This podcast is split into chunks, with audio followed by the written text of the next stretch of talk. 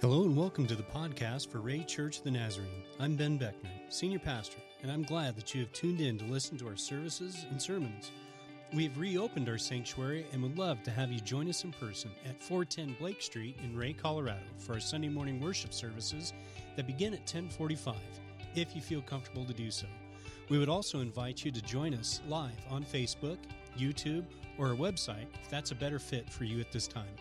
Please visit our website at wraynaz.com and our Facebook page for more information regarding our services. It is my prayer that you experience the presence of God during your time with us, whether in person or online. Again, thank you and welcome to our podcast. We do thank you once again for tuning in to the podcast for Wray Church of the Nazarene. This week's message is entitled A Heart Beyond the Norm, and it's part of our sermon series entitled Beyond the Norm. The passage comes from Matthew chapter 5, verses 21 through 26. And this week we talk about how Jesus moved beyond the norm in relation to the law, that the norm was a way for us to understand why he made the law and allow our hearts to be changed in the process. Once again, we thank you for tuning in and listening. Have a great week. As I get started with my message this morning, I have a quick video that I want to share with you. Hey, bro, new car? Ah, it's an old one, man. DVD player? Man, the things they got these days. Remember when I was a little kid and we were so poor, we only had two channels. Oh yeah, just the news and. Oh, we didn't even have a TV. Oh, no? I had to use Etch a Sketch. Right, right. Uh, left, left. We were so poor back in the days, man. We used to actually wash our paper plate. Man, you had paper plates? Mm-hmm. Man, we just had to use our hands. And we didn't have no water to wash it. Oh, really? So I gotta lick it up. Man, when I was so poor, people see me on the streets with just one shoe, and they'd be like, "Hey, bro, I need a shoe." Nah, bro, I just found a shoe. I was so poor. and My dad was from Portugal, and my mama was from Singapore. Hmm. I was so poor, I had to speak Japanese. We were so poor, the mom would take us to the pond, and ducks would throw the bread at us. In my day day in life, I had to do drive-bys on the public bus. They didn't have drive-bys. They would egg our house. And every time they did, our mom would send us out with frying pan to try to catch it. Oh yeah. Yeah. Well, we were so poor that my mom made us use a fork to eat cereal to save milk. Oh yeah? We were so poor, that mom would take us to KFC to lick other people's fingers. We were so poor that my mom created a Gmail account just so she could eat the stamp. I was so poor when people do spray on deodorant, I'm behind them like this. We were so poor that our doormat didn't say welcome, it said welfare. I got married just for the rice. Oh yeah? Yeah. I'm the poorest. I'm the poorest. I had the poorest childhood. I was the poorest. Oh my God. Have you ever been around a one upper? Yeah, a one upper. One that just, you tell a story, you're sharing something, and they've got something they've, they've experienced that's so much better or so much worse, depending on what you're doing. And it can be kind of annoying, but um, I, I'm sharing that with you this morning because um, Jesus, I think, was kind of the, the king of one uppers. And we're going to be talking about that this morning as we go through the Gospel of Matthew, chapter 5, this morning. And Jesus, here in this passage, uh, takes what um, everybody kind of considered the norm and, and he kind of turned it on its head. And he, he was able to, to take what the Pharisees were, were considering the law and following the rules, and Jesus turned it into something that was a heart issue. And Jesus changed this norm, and he wanted us to understand why he made the law and allow our hearts to be changed in the process. So this morning, I'd invite you to turn to Matthew chapter 5, and we're going to look at verses 21 through 26 this morning. Matthew chapter 5, beginning in verse 21. Matthew 5, beginning in verse 21. He's, Jesus says this You have heard that it was said to the people long ago, Do not murder, and anyone who murders will be subject to judgment. But I tell you that anyone who is angry with his brother will be subject to judgment. Again, anyone who says to his brother, Raca, is answerable to the Sanhedrin. But anyone who says, You fool, will be in danger of the fire of hell. Therefore, if you are offering your gift at the altar, and there remember that your brother has something against you, leave your gift there in front of the altar. First go and be reconciled to your brother, then come and offer your gift. Settle matters quickly with your adversary who is taking you to court. Do it while you are still with him on the way, or he may hand you over to the judge, and the judge may hand you over to the officer, and you may be thrown into prison. I tell you the truth, you will not get out until you have paid the last penny. So we see here Jesus begins to kind of lay out this one up that he is um, trying to get people to understand. And if we look at this passage, we can kind of see who, um, who kind of the players are and, and their understanding of, of God's law. Um, Jesus says something interesting here at the beginning. He says, But I tell you. And he says this, and it's not a way of doing away with the law or adding his own beliefs. He's not just moving the finish line, so to speak. Rather, he was giving a fuller understanding of why God made that law in the first place. For example, Moses said, You shall not murder. We see that in Exodus chapter 20 uh, as, as the, the Ten Commandments were given. But Jesus here teaches that we should not even become angry enough to murder, for then we have already committed murder in our heart. So he's taking what we have considered the law, the rule, Pharisees who've, who've kind of looked at that and said, Well, I'm doing pretty good. I haven't killed anybody. I'm doing good. But Jesus kind of turns that on his head, on its head, because he's going taking it a step further. He's taking it and making it an issue of the heart. They were the Pharisees, we, we understand, are angry enough later on that they would even make this plot to kill Jesus. So Jesus was, was fully right in his explanation of this because he knew that even though the Pharisees, they didn't carry out this plot completely, explicitly, they had somebody else do the dirty work, trying to keep themselves righteous. But Jesus was right on the point when he said that anger, as that develops and swells up within inside a person's heart, motivates them and causes this murder even within their heart. So, a couple of things here that I also want to point out to you. Do not murder, as it was talked about in Exodus chapter 20. And the Pharisees taught that murder consists of taking someone's life. But the Lord said the commandment extended not only to the act itself, but also to the internal attitude behind the act. Of course, we can all understand that murder is wrong, but the anger promoting or prompting the act is also as wrong as plunging in the knife. Jesus used a couple of references here too. He uses the word raca. Used by Jews of the first century to show open contempt for another. Raca is derived from an Aramaic and Hebrew term meaning empty or worthless, literally meaning empty headed. Raca probably institutes an intellectual stupidity or inferiority rather than a moral deficiency.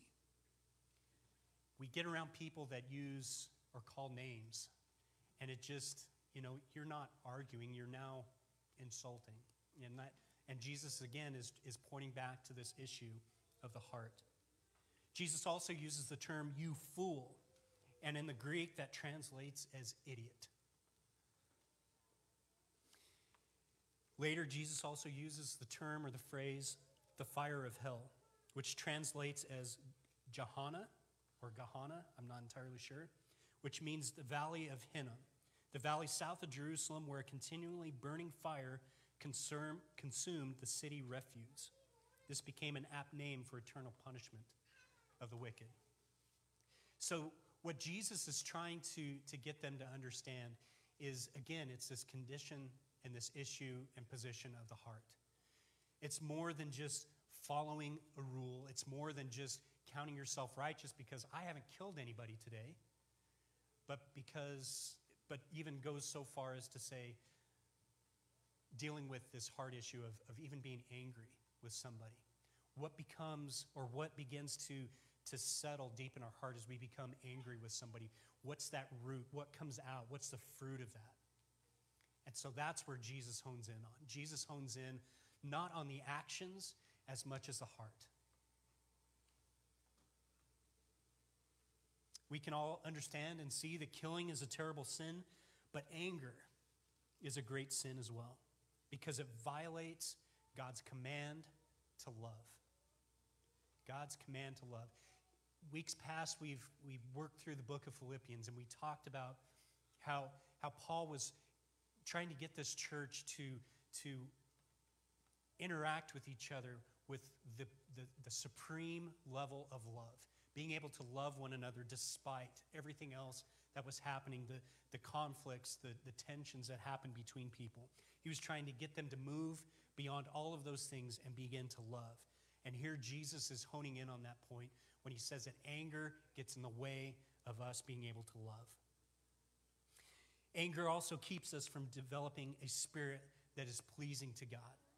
Have you ever been around an angry person? They're just kind of generally angry.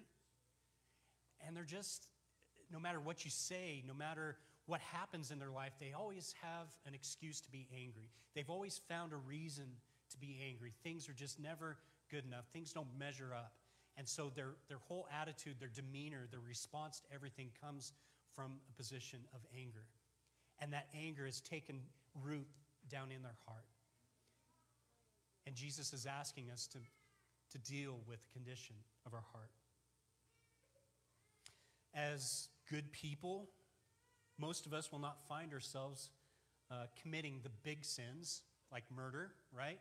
Probably most of us today, as we leave here, are not going to go kill somebody, right? And so most of us are not even going to be uh, tempted with some of those, those bigger sins. But we tend to compromise on some of these little things. And those little compromises begin to drive a wedge, begin to cause a degree of separation. And separation. I'm not a math whiz or genius by any means, but I remember learning in geometry parallel lines, right? And, and the debate was always if these lines are ever truly parallel. And in our own heart and in our own lives, if we allow some things to make things go askew, even the tiniest degree, over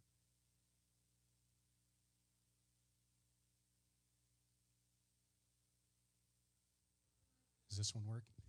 So over time, those parallel lines are no longer parallel, but they begin to diverge. There are things that happen that we allow, these compromises that allow us to move further and further. And it's so it's in, in bits and pieces. It's not these big things typically. For some of us, for some of us that, that is a big thing. But by and large, we're not out living a life desiring to go and kill somebody, desiring to go and um, rob a store, those type of things. It's going to be these little compromises, these little things that separate us over time. Jesus here also wants us to see how, how this root of anger, how this root of anger affects our relationship with God Himself.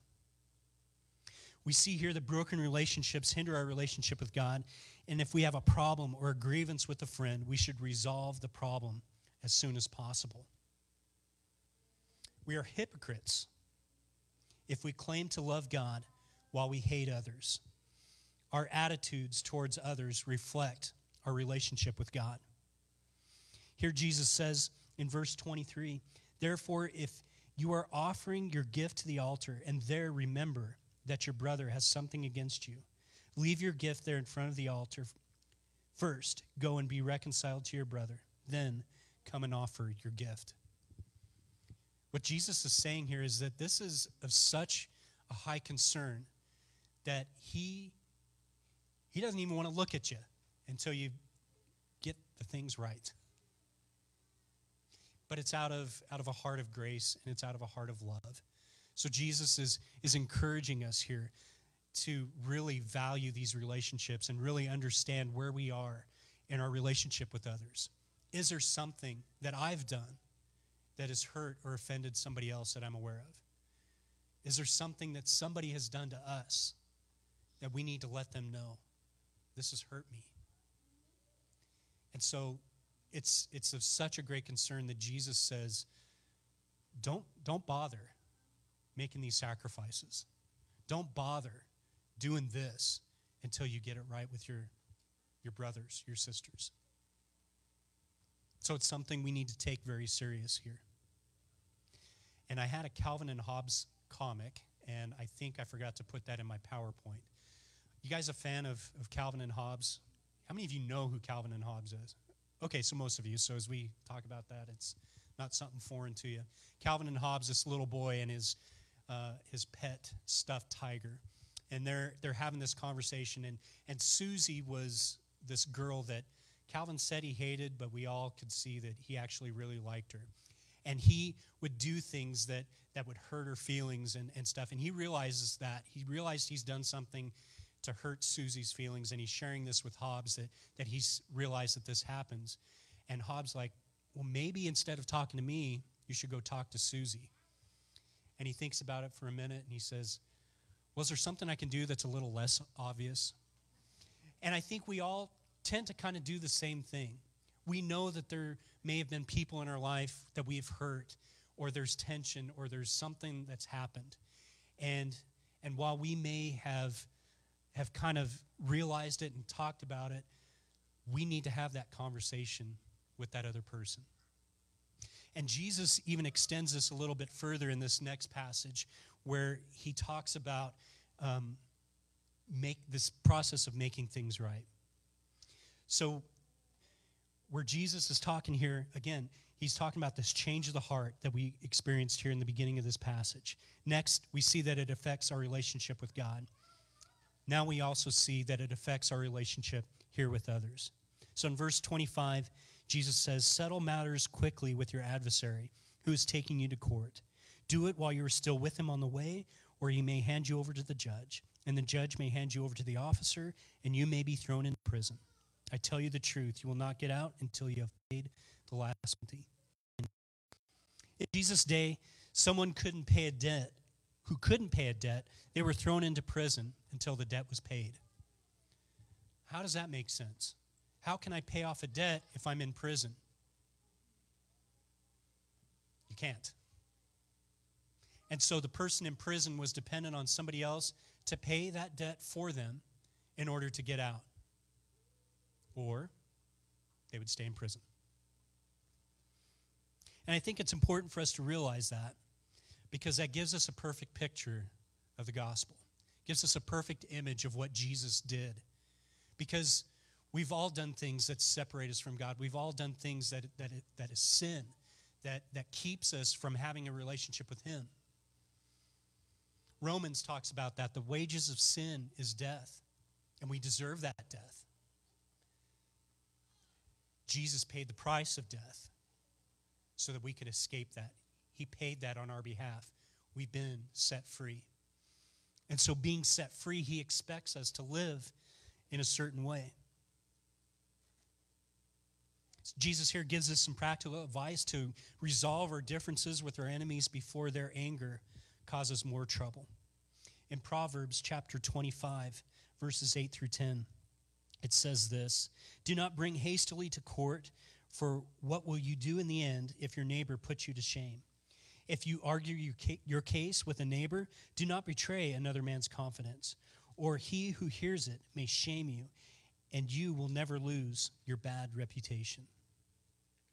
You, do, you may not get into a disagreement that takes you to court, but even small conflicts mend more easily if you try to make peace right away. In a broader sense, these verses advise us to get things right with our brothers and sisters before we have to stand before God. And again, it's a condition of the heart. All of these reveal a condition of the heart. Such wrongful attitudes should be dealt with and made right.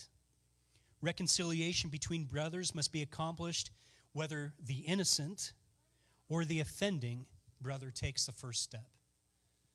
And that's the hardest step. Amen? I know when I'm arguing with my wife, I know I'm wrong, but I don't want to admit it, and I don't want to be the first to apologize. You could be laying there and, you, and you, you, things are tense, and, and laying there in bed, and I'm just mad. But I know I'm wrong, and I know she's right. But being willing to take that first step and not allowing that, that anger that issue to fester and to swell and to cause a greater division in our relationship.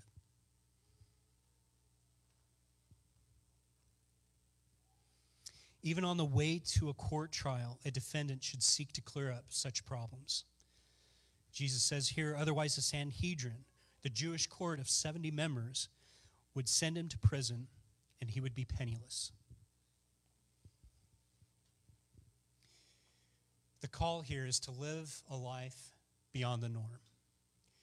The norm, the normal way, is to allow these issues, to allow problems, to allow conflicts to just kind of sit there and fester. Or we choose to maybe try to ignore them. It's not that bad. Or we dismiss it away. And is that forgiveness? No, it's not forgiveness. Forgiveness is this process of saying a couple of things here. I want to read this um, from Peter Kreeft. He says this Mercy goes beyond justice, it does not undercut it. If I forgive you the $100 debt you owe me, that means I must use $100 of my own money to pay my creditors. I cannot really make you $100 richer without making myself $100 poorer. If the debt is objectively real, it must be paid. And if it is my mercy that repays your debt, I must pay it. That is the reason why Christ had to die. Why, why God could not simply say, forget it. Instead, he said, forgive it. And meant that if we do not pay it, he himself.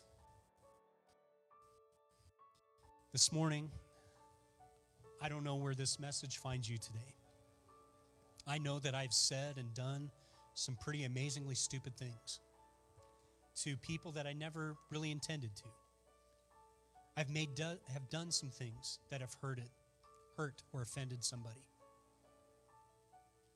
And if I have, and I want to make that right. And if you knowingly have done that to somebody else, today is a great day. Jesus' invitation here is to make things right with one another. And as a church family, sometimes we do things that hurt one another. Sometimes it's intentional. I would venture to say most of the time it's not. But we need to have these conversations with one another. We need to seek reconciliation. We need to make things right as much as we can with one another. God is pleased with that because that then is an opportunity for God to begin to work on our heart even more, to, to make our relationship back with Him the way it's supposed to be, those parallel lines. So, again, I don't know where this finds you today, but I would encourage you, wherever you're at, to invite the Holy Spirit to speak to you today. Maybe there is somebody you need to talk to. Maybe your conscience is clear, and praise God for that. But maybe there's some separation, some things, some um, compromises that you have made that have caused some separation, that have caused some, some, some barriers between you and the Lord. So today is a great day. As a praise team makes their way up this morning, I want to pray for you.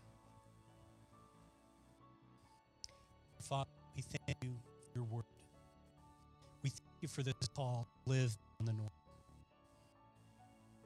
to love beyond the norm, to forgive beyond the norm. So, Father, I pray that you help us today, strengthen us, maybe convict us. We invite you here, God, to search our hearts today. I pray, God, that you would give us the courage to have conversations with people, whether we are offended or we're the offendee. Would you help us to take the first step? Would you help us to desire you and your presence in our life above all? And the way that we deal with and the way that we love others is a reflection of that. So, God, as we make this first step towards you, help us to make these steps with others, to seek reconciliation. Speak to us today, Father. We ask these things in your name. Amen.